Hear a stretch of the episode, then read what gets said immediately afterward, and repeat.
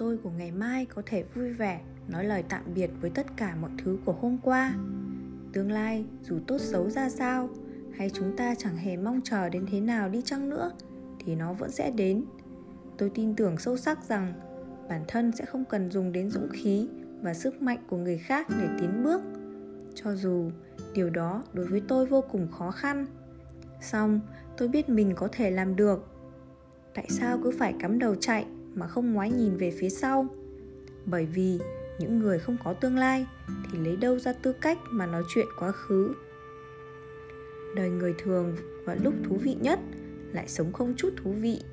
Khi tẻ nhạt nhất, muốn đạt được kết quả có ý nghĩa nhất thì lại chẳng làm được điều gì ý nghĩa. Nói cách khác, khi chưa thấu hiểu sự đời, cuộc sống tươi đẹp trôi qua chẳng hề tươi đẹp. Khi thấu tỏ rồi, muốn sống vui vẻ rạng rỡ thì đã quá muộn. Khi thực sự mệt mỏi, bạn hãy nhắm mắt và hít thở sâu, tự nói với bản thân rằng phải kiên trì, vững vàng, đừng để dễ dàng phủ định chính mình. Ai nói bạn không có tương lai? Những chuyện của ngày mai sau này mới tỏ. Trước khi mọi chuyện trở lên tốt đẹp, chúng ta luôn phải trải qua quãng thời gian không vui. Đừng vì một chút khiếm khuyết mà vứt bỏ cả chặng đường kiên trì nỗ lực. Cho dù không có ai vỗ tay chúc mừng, thì bạn vẫn phải tao nhã cúi đầu, cảm ơn bản thân đã chăm chỉ cố gắng. Bạn của năm năm sau sẽ như thế nào? Thật ra được quyết định bởi hai yếu tố quan trọng nhất. Một là bạn làm bạn với loại người nào? Hai là bạn đã đọc những cuốn sách nào? Chúng ta phải yêu cầu bản thân chỉ được thốt ra những lời nên nói, hạn chế những lời thừa thãi nhằm tiết kiệm chút trí tuệ quý báu. Biết cách tiết chế, chỉ nói những điều quan trọng, thể hiện bạn có tư duy rõ ràng và tâm hồn an nhiên. Tất cả những chuyện được khiến bạn khóc, nhiều năm sau bạn nhất định sẽ thấy nực cười, sau đó mắng chính mình. Lúc đó thật ngốc nghếch. Thực ra, đời người làm gì có nhiều buồn phiền đến vậy. Thời gian sẽ giải quyết tất cả. Hãy tự yêu lấy chính mình. Khi người khác đã nhận định bạn sai, thì cho dù bạn có bình tĩnh giải thích, cũng chỉ khiến sự việc càng thêm rắc rối. Họ thậm chí còn cho rằng bạn đang giảo biện. Khi người khác hoàn toàn hiểu sai về bạn, bạn nên tạm thời nhẫn nhịn. Chỉ cần làm tốt bổn phận của mình, dùng năng lực thực sự chứng minh bản thân, thời gian sẽ thay bạn lên tiếng.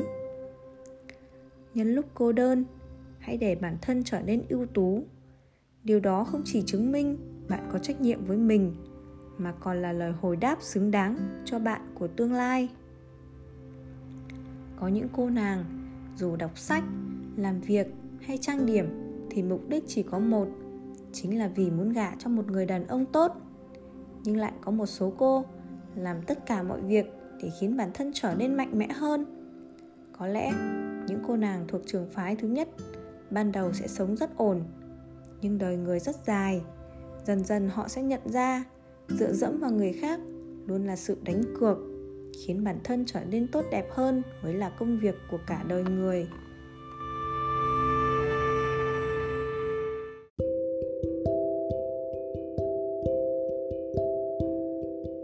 Khi bạn già đi, hãy sống ở một thị trấn nhỏ thưa người, trước nhà trồng hoa, sau nhà trồng rau, không có mạng internet, tự tay nấu cơm, nuôi một chú chó, mỗi ngày đạp xe tản bộ, hầu như không dùng điện thoại, không làm phiền người khác, cũng hy vọng không bị làm phiền. Cái gọi là năm dài tháng rộng cũng chỉ như vậy mà thôi. Một chén trà, một bát cơm, chút cháo, ít rau, cùng một người sống vui vầy, yên ổn. Bất kể lúc nào, hiện tại cũng chỉ là một giao điểm, là nơi gặp gỡ giữa quá khứ và tương lai. Không tồn tại một thế giới mà ở đó thiếu đi sự kế tục, cũng chẳng có sinh mệnh nào không vận động. Điều làm nên ngày mai chính là hôm nay, những điều tạo lên tương lai ở ngay trước mắt. Khi bạn ngốc nghếch ngồi đợi tương lai, thì tương lai dị dạng xấu xí đã bước ra từ đôi bàn tay lười biếng của bạn rồi. Hiện tại, bạn phải rèn luyện thêm bản lĩnh, sau này mới có thể bớt mấy lời cầu xin người khác. Nhịp chảy của thời gian có ba loại: tương lai thong dong đến muộn, hiện tại vút bay như tên rời khỏi cung, quá khứ mãi mãi lặng yên bất động. Đường đời đâu đâu cũng có cảnh đẹp, sao không chọn lúc thích hợp mà dừng lại một chút? Chẳng mong đứng trên đỉnh núi ngắm nhật nguyệt, bởi núi cao còn có núi khác cao hơn. Thực ra, cuộc đời không phải quá gian nan, hãy coi những khó khăn ấy như một trận gió thổi qua. Tôi tin chắc chỉ cần đủ cố gắng, tương lai của mình nhất định sẽ thành công. Mười năm trước bạn là ai? Một năm trước bạn là ai? Thậm chí hôm qua bạn là ai đều không quan trọng. Quan trọng là hôm nay bạn là ai và ngày mai sẽ trở thành ai. Cuộc đời là một hành trình mạo hiểm đầy bất ngờ và không ai biết trước kết cục. Người khác sẽ chỉ tôn trọng lựa chọn của bạn, chứ không để tâm đến sự hy sinh của bạn. Cho nên, thay vì oán trời, trách người, bạn nên bình tĩnh đối mặt với tình cảnh trước mắt, dùng tấm lòng và trách nhiệm để giải quyết vấn đề. Chỉ cần có trách nhiệm với hiện tại của bản thân, tương lai sẽ có trách nhiệm với bạn. Đừng bao giờ ngưỡng mộ những người sinh ra trong giàu sang. Thế giới vật chất không vô hạn. Điều quan trọng không phải bạn có gì, mà là bạn hãy nỗ lực cải thiện, khiến cuộc sống tràn đầy hy vọng, mỗi ngày đều hướng về phía trước. Chẳng ai yêu cầu bạn phải có tiền, nhưng xin hãy hứa với tôi, năm sau, tháng sau, ngày mai đều phải có nhiều hơn hiện tại.